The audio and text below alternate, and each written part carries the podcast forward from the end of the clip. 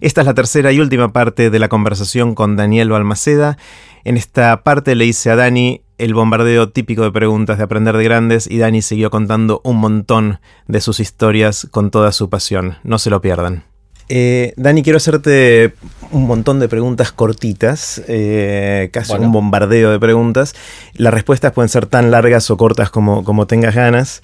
Y para empezar, quiero preguntarte una pregunta que empecé a hacer hace poquito, pero que en tu caso va a ser especialmente relevante, creo. Suponete que viene alguien y te dice inventé la máquina del tiempo y te voy a regalar un pasaje de ida y vuelta al año y al lugar que vos quieras. La primera pregunta, que me parece quizás es medio obvia en tu caso, ¿irías al futuro o al pasado? Bueno, es muy obvio, sí, eh, lamentablemente. no, no, hay sorpresa, eh, viajaría al pasado. ¿Y, a dónde irías? ¿A qué, ¿A qué lugar y a qué año? Me gustaría tener menos eh, conocimiento de hechos históricos para poder ser mucho más específico, eh, porque necesito estar en tantos lugares. Eh, sin embargo, si, mm, si fuera un pasaje de ida y vuelta y, tengo que contestar ya o se me acaba el, crédito, viajaría a la semana de mayo, a 1810. viajaría a la semana de 1810 de la Revolución porque es un hecho que conozco mucho, que sé que hay mucho para todavía para encontrarle, muchas, muchas, mucho, mucho más de lo que le vemos. Em, en, aquella oportunidad, por ejemplo, el cabildo abierto del 22 de mayo, el cabildo abierto del martes 22 de mayo, que arrancó a las 8 de la mañana y terminó a las 12 de la noche, con inclusive un pedido de delivery en el medio de... Porque había, que, de había, que comer y, se hizo largo. Em, fue una reunión que nosotros conocemos por un cuadro. En general, en los manuales y los libros de historia, cuando decimos eh, Cabildo Abierto, nos aparece un cuadro de un tal Supercasó, un, un pintor fantástico chileno, que lo pintó en 1909, o sea, mucho tiempo después y tenemos esa imagen tan ceremoniosa de una reunión que fue mucho más ruidosa, agitada, con gritos, inclusive algunos contaron que algunos escupía al otro, es decir, que había mucho enfrentamiento, fue muy candente. Entonces, ya este, poder ir a revivir esa situación, pero poder a la vez eh, caminar en un terreno en el que yo conozco mucho y conozco mucho esas personalidades, donde andaba Saavedra, donde andaba Belgrano, eh, Mariano Moreno desconocido, tratar de entender por qué. Mariano Moreno, una figura que se dedicaba al derecho en forma particular, terminó como secretario de la primera junta y después como alma de la revolución. Eh, y, que terminó muriendo en marzo de 1811, con lo que su vida pública fue de casi nueve meses. Eh, y lo conocemos mucho más que a Mateo, que a Larrea, que a Ascuénaga, ¿no? Pero, pero son eh, figuras que conozco mucho. Eh, y tengo mucha admiración por Belgrano. Me pierdo en todo caso en esa semana de, de General San Martín, pero me parece que hay mucho para, para todavía avanzar sobre ese, sobre ese momento, ese cambio, poder estar en esa plaza que seguramente estaba muy despoblada, ver la poca cantidad de paraguas que podría haber, porque habría tres o cuatro en todo Buenos Aires en aquel tiempo y no creo que estuvieran eh, precisamente en la plaza. Em, Aunque tenemos esa imagen en los manuales, se ponen dibujitos con, un montón de gente con paraguas, ¿no? un montón de gente con paraguas porque se sabe que fue un día lluvioso, se sabe que fue una semana difícil. También em, ver cómo esas mujeres, había tres mujeres fundamentales, que eran la mujer de Saavedra, la de Nicolás Rodríguez Peña y la de Viamonte, que estaban embarazadas en esa época, las tres, y que se visitaban unas a otras con mensajes de una casa para la otra, como que actuaban como espías ellas, este, y nadie desconfiaba porque eran visitas de damas a otras damas. Eh, bueno, poder recrear todas esas situaciones y ver cómo se manejaban, me parece que hay muchísimo más, o sea, podemos llegar a generar de, obviamente cualquiera de estos hechos, pero de, la Revolución de Mayo, eh, una historia mucho más fascinante de lo que mm, hoy creemos que, es. Pensé que me ibas a decir que querías ir al encuentro entre San Martín y Bolívar.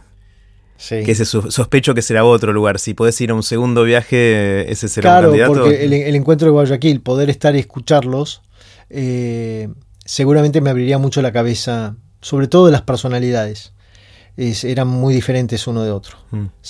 Bolívar era más atropellado, eh, más creído eh, y tenía más energía que San Martín en ese momento. de, esa reunión. Entonces, poder eh, sentarme y escucharlos y ver cómo dos figuras fundamentales de la historia americana eh, conversaron por, por única vez.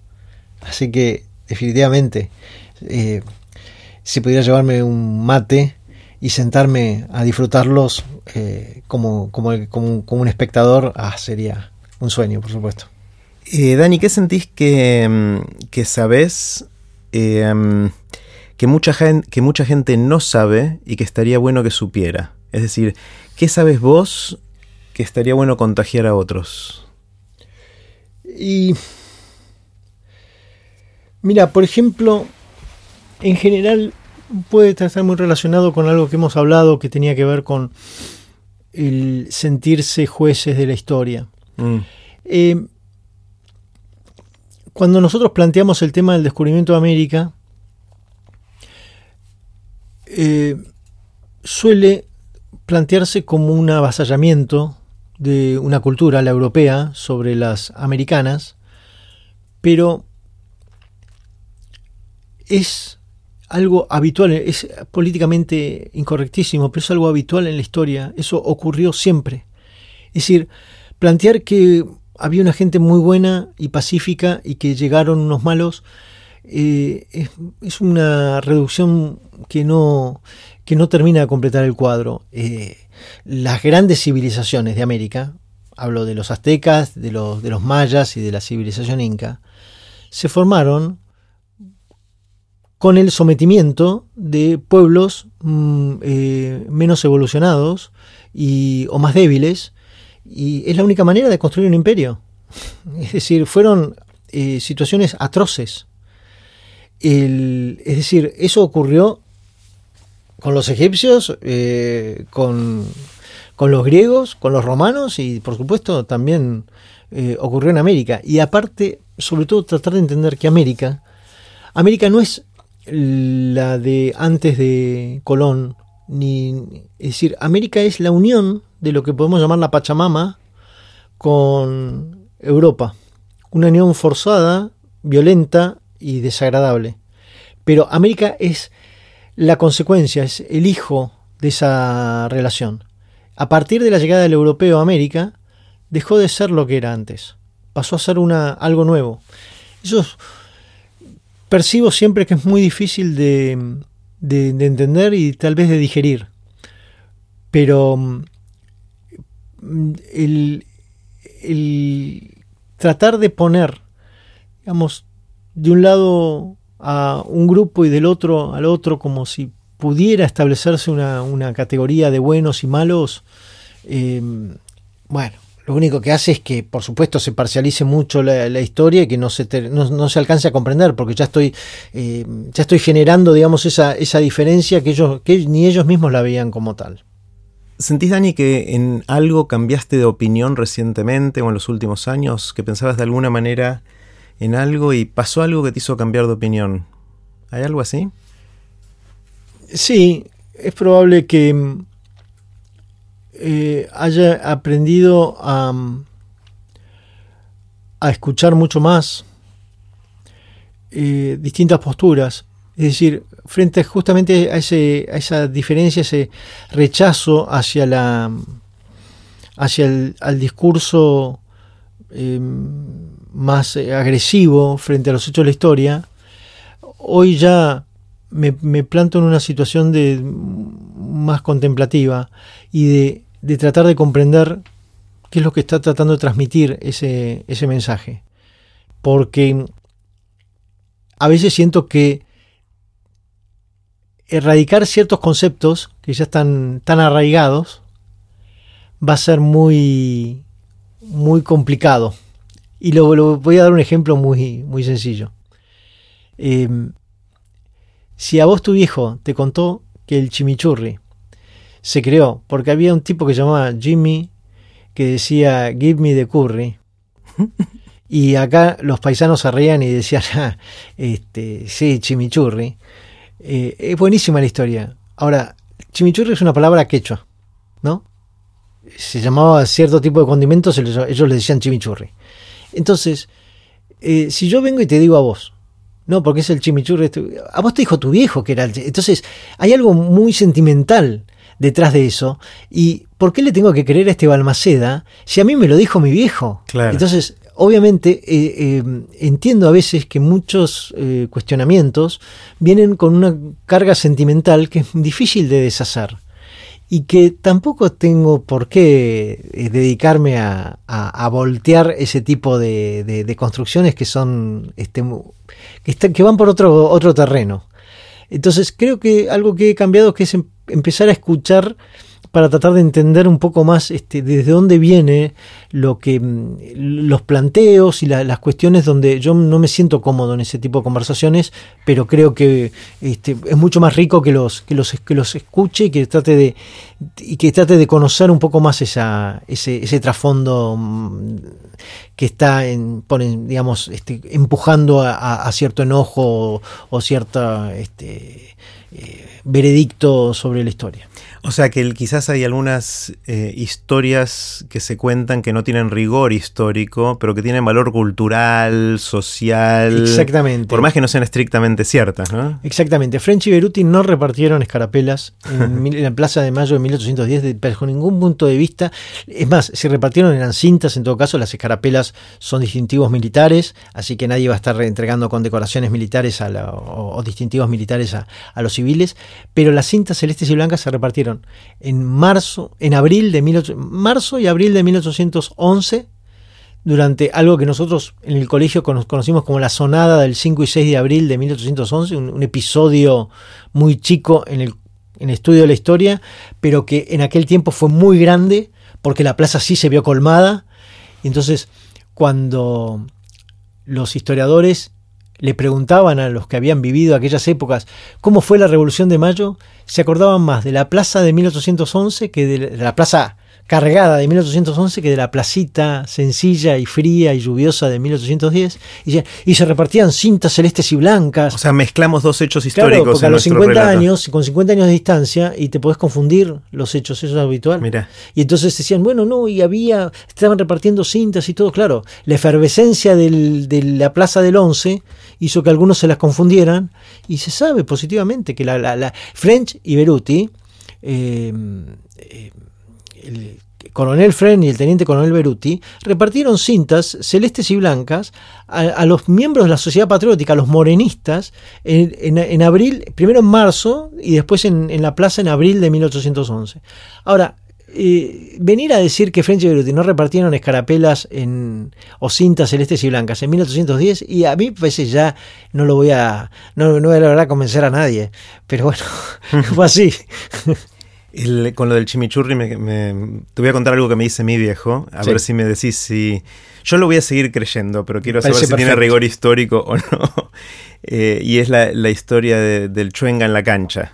Sí. Es, eh, él siempre dice que era un, un- vendían estas gomas de mascar eh, a- que ni siquiera estaban envasadas, eh, te, te cortaba un pedazo y que era el chewing gum en inglés que le decían chuenga. Absolutamente, es así, esa, esa es la historia eh, real de Bien. Chuenga. Hay coincidencia entonces. Absolutamente, sí, sí, sí. En general es muy interesante para el conocimiento de la historia hablar con, con gente mayor, con gente que te puede contar otros momentos que vos no, no- llegaste a vivir y que tal vez le contó algo a su abuelo, entonces es muy interesante el diálogo. Lo que sí uno tiene que simplemente ponerlo en un tamiz y saber que no todo lo que te llega tiene que ser exactamente como te lo plantean. Mira, en eh, el revuelto gramajo, para ir a un tema de, de alimenticio. ¿Cómo llegamos acá? No? ¿Cómo llegamos al revuelto gramajo? El revuelto gramajo siempre se, se dijo, pero hasta este, pero, pero, pero hasta el cansancio,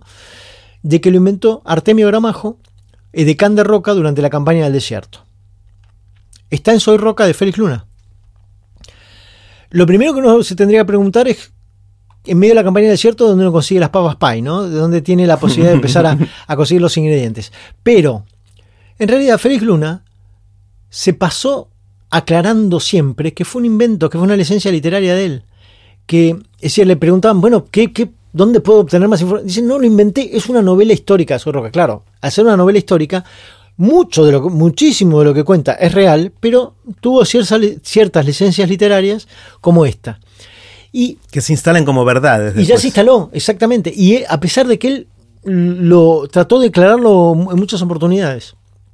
El revuelto de Gramajo lo, lo creó un, un, sobrino nieto que se llamaba Arturo Gramajo, y mucho tiempo después, y fue en pleno centro de la ciudad, en Barrio Norte, en, en Riobamba y Santa Fe, volviendo de un boliche a bailar con los amigos, se metieron en una cocina, lo hicieron y después lo repitieron, ese, ese tipo de revuelto en Mar del Plata. Y esa es la, la, historia. Pero es muy difícil porque eh, está muy instalado. Otro, otro tema que, este, que está instalado hablando de, de, los alimentos es el dulce de leche. El dulce de leche no es argentino.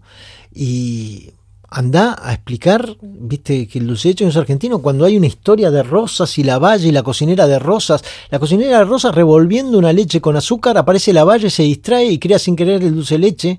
Ese es el mito, ese es el mito. El 24 de junio de 1829.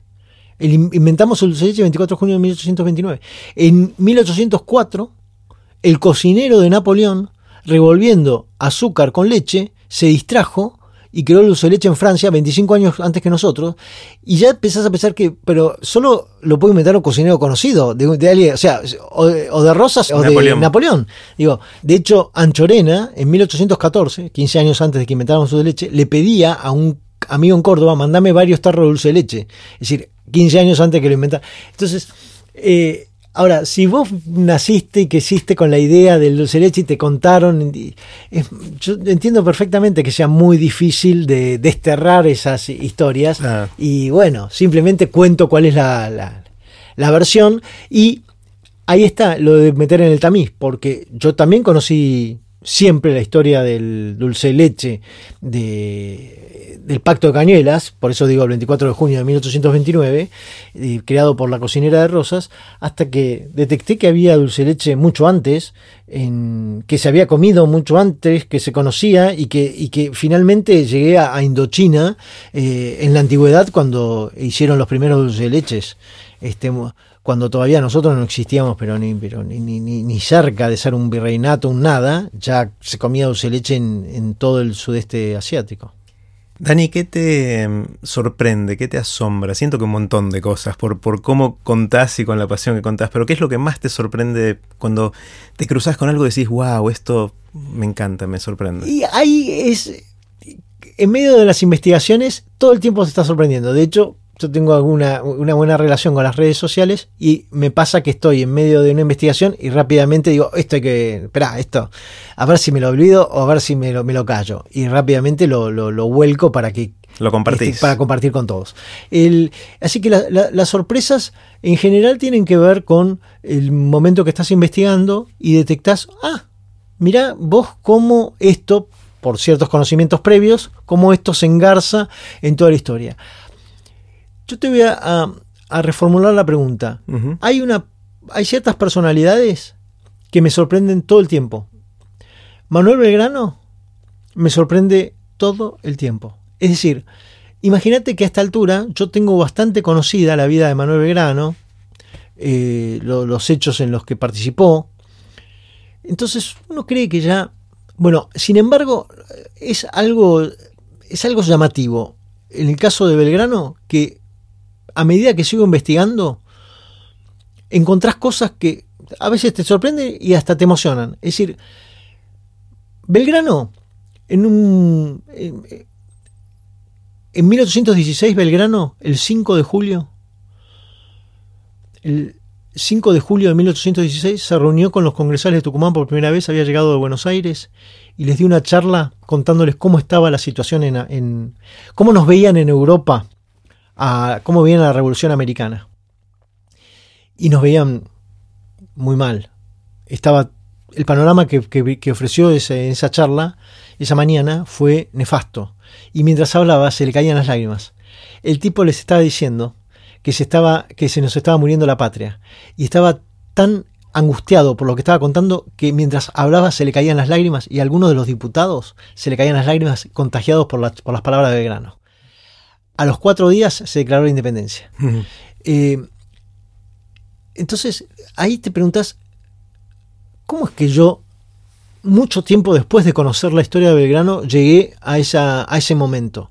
¿Y cómo es que, siendo Belgrano una de las figuras de nuestra historia, no encontré en ningún libro, en mi etapa de estudiante, eh, un momento tan emotivo como el discurso de Belgrano a los congresales?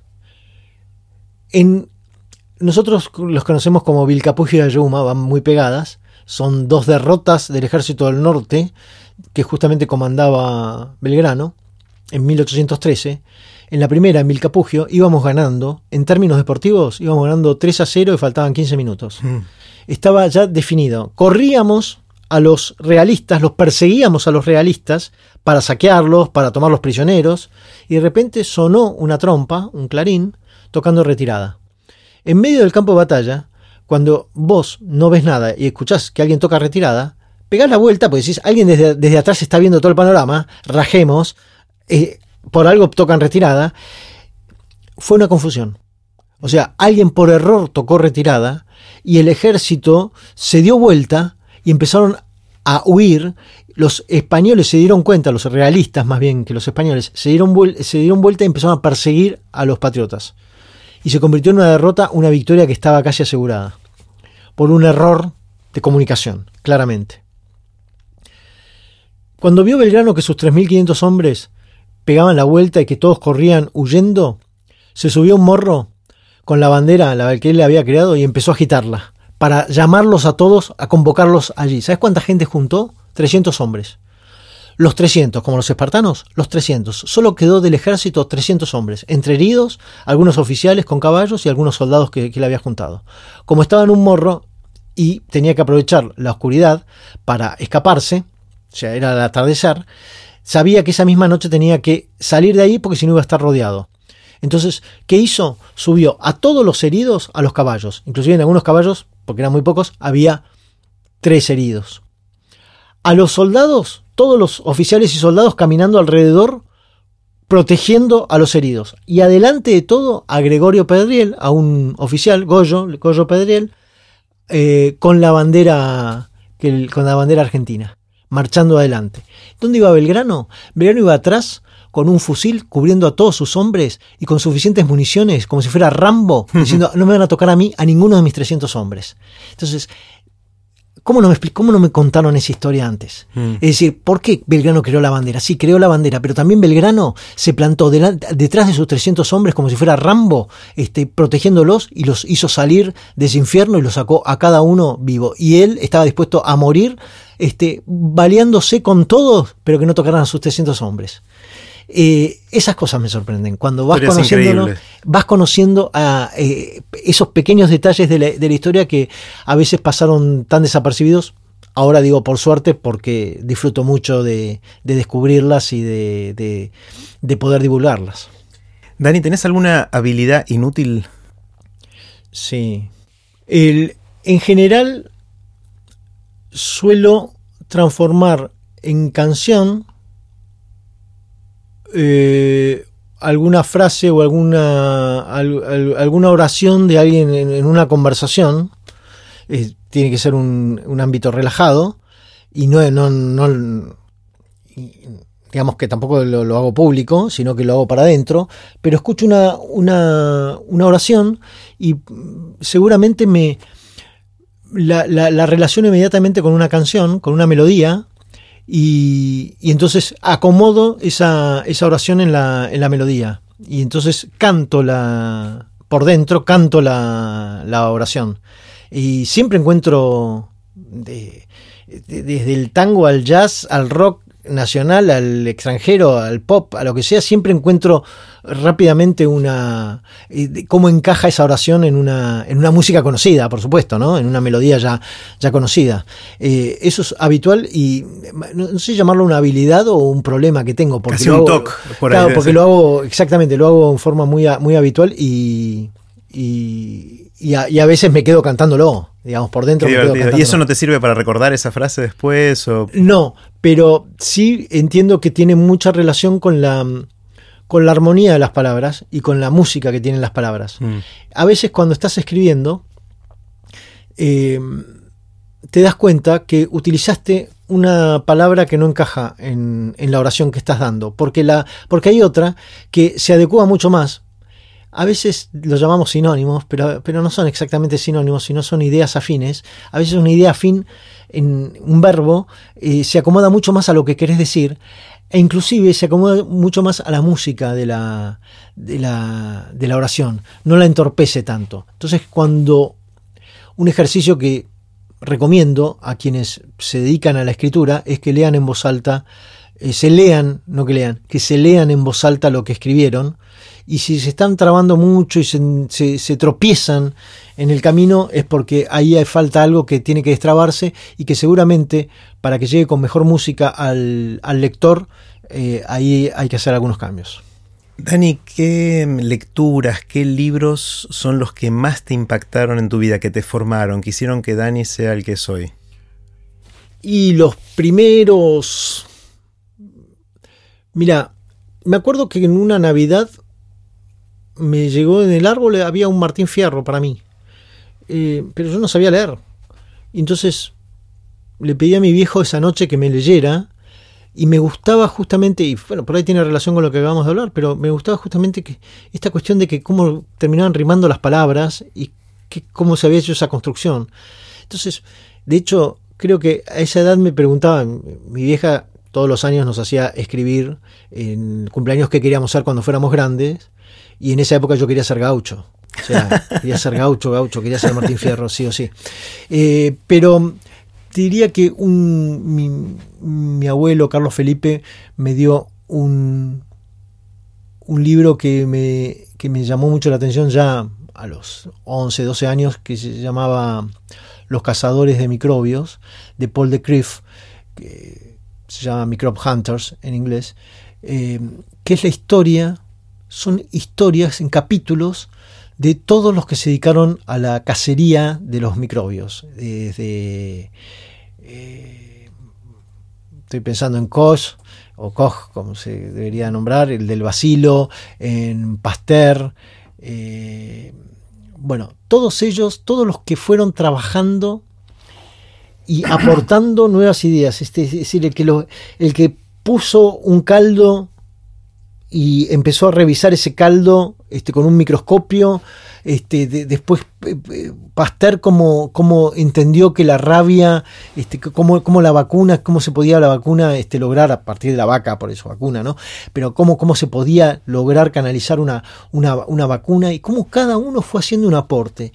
Son, el de Paul de Criff, un montón de historias muy, em, eh, muy, una narración muy sencilla, un clásico, además, y que me gustó y que pienso ahora, a la distancia, de que, claro, fíjate cómo él me contaba de la historia de Pasteur cuando, siendo chico, vio a, a alguien que lo atacó, un perro que lo atacó la rabia y quedó impresionado con eso.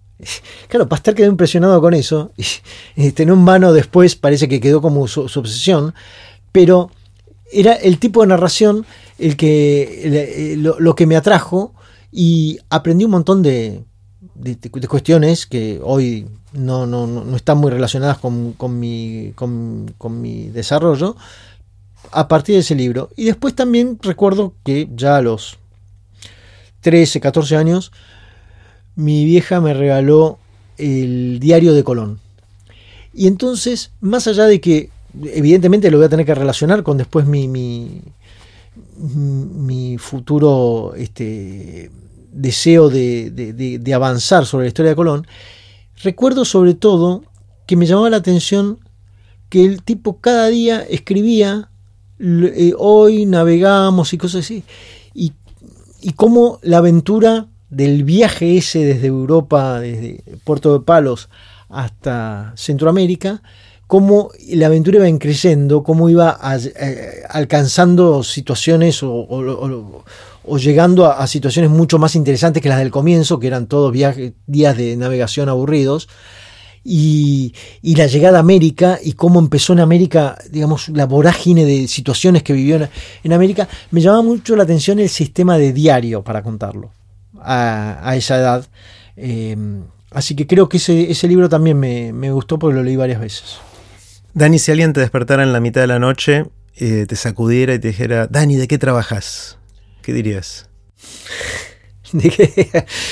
Eh, de, investigador. Investigador. Sí, de investigador. Sí, sí, sí, de, curioso investigador. Es la. Es, eh, ese es mi, mi, mi, oficio en la vida. Qué bueno. investigar, el hurgar, el ensuciarme los dedos con papeles viejos. Mm. Ah, sí. Ese es mi mundo. Viste, Dani, que en ocasiones sociales solemos contar anécdotas, historias, em, a veces con familia, amigos, y hay algunas que empiezan a repetirse. Eh, en muchos casos, y, que son anécdotas que contamos más de una vez. ¿Vos tenés alguna anécdota? ¿Cuál es tu anécdota? Esa que suele repetirse en, en las mm. reuniones.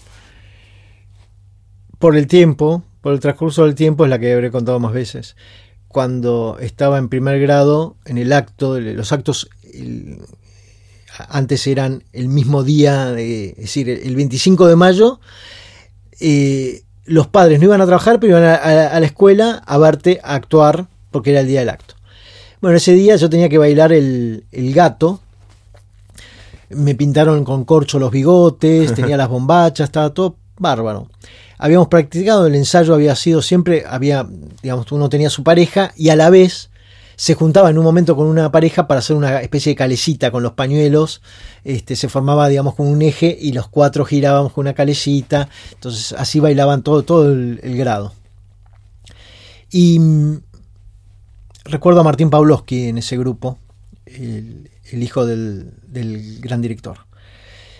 Y mm, me parece que justamente Martín faltó ese día, cosa que a mí no me afectaba, pero mi compañera faltó. Y, se había enfermado, se llamaba Inés Kugel, Inesita, faltó ese día y yo que había practicado, tenía los bigotes, estaba todo, todo producido, no tenía mi compañera. Pero por suerte faltó Martín, entonces yo tuve la compañera de él, con lo que se resolvió el problema. Y fue un alivio. Hasta que en el acto nos llegó el momento de hacer la calecita y éramos nosotros dos solos. Nos faltaba la otra pareja y el eje no giraba. No, no había forma, de, o sea, estábamos tomados de la mano y no entendíamos cómo hacer que eso girara. Y entonces mirábamos a la maestra, que estaba en, el escenario estaba alto, mirábamos a la maestra que estaba en, la, en, primera fila, y la maestra se, reía y aplaudía, y la, y, la gente se reía y aplaudía, y nos aplaudía, eh, con lo que nos dimos cuenta que este, estaba bueno, eh, éramos la, atracción y, y vi algunos flashes de fotos en esa época, como que alguien quería registrar ese momento. Así que algunas semanas después pasamos cerca de lo que es hoy la, el departamento de policía, en la calle Moreno, y le pedí a mi viejo, íbamos con mi viejo solos en auto, y le pedí a mi viejo que parara porque había un montón de negocios que decían fotos en el acto y yo necesitaba, quería ver a ver cómo había salido en las fotos en el, en el acto. Fotos en el acto. Claro, ah. fotos, fotos en el acto. Y claro, que era, uno se sacaba las fotos para, para el pasaporte claro. en frente del departamento de policía. Y yo dije, ah, acá era el lugar donde sacar las fotos para, para el acto. Y el viejo decía, ¿Por qué quieres parar? Porque necesito ver las fotos en el acto. ¿Pero cómo te necesitas ver las fotos en el acto? Porque te acordás, papá, que en el, en el acto nos sacaron un montón de fotos. Qué bueno, qué buena historia, qué buena historia.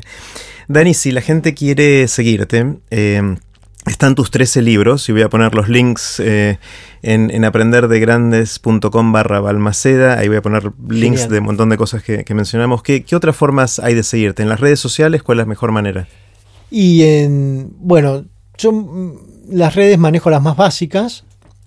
Me refiero a, a Facebook. en Facebook, donde tengo una página, eh, una fanpage, pero la fanpage está muy relacionada con los eh, con los posteos en el blog de la Nación. Tengo un blog en el diario de la Nación y los van los posteos. Pero en general, suelo tener una página más mm, privada, pero abierta, más, eh, o sea, individual y abierta, pero que es este justamente de, divulgación.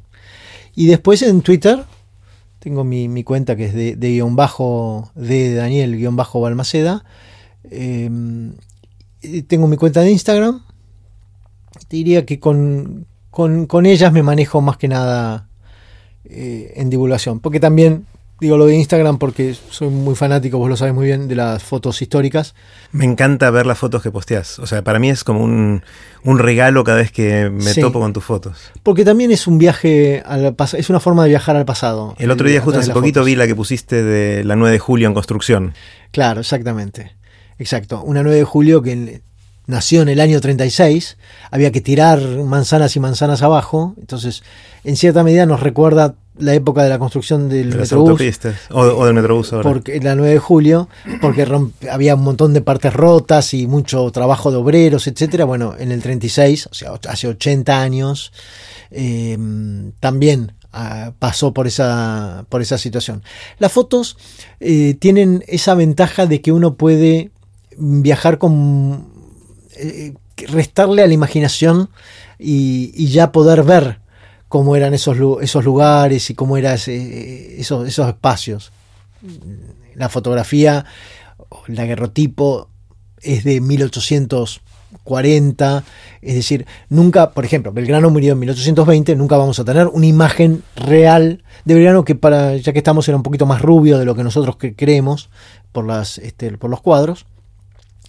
Y em, eh, la fotografía te permite eso, conocer a ciertas personalidades. San Martín tuvo la posibilidad de, hacer un, par de, de, daguerrotipos con los que hay imágenes ya anciano de San Martín, eh, de ver a Urquiza, Sarmiento, digamos, figuras muy de, ya más del pasado, pero que, tienen su, forma de retrato. Así que Instagram es también un buen canal para toda esa, para toda esa difusión.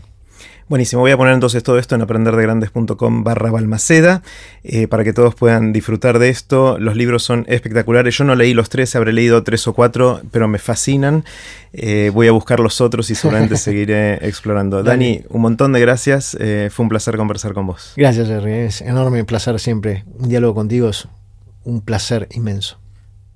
Y ahora sí, así terminó la conversación con Daniel Balmaceda. Espero que les haya gustado mucho, como me gustó a mí puse todos los links relevantes en aprenderdegrandes.com barra Balmaceda. Recuerden que pueden suscribirse para no perderse ningún episodio de Aprender de Grandes en aprenderdegrandes.com.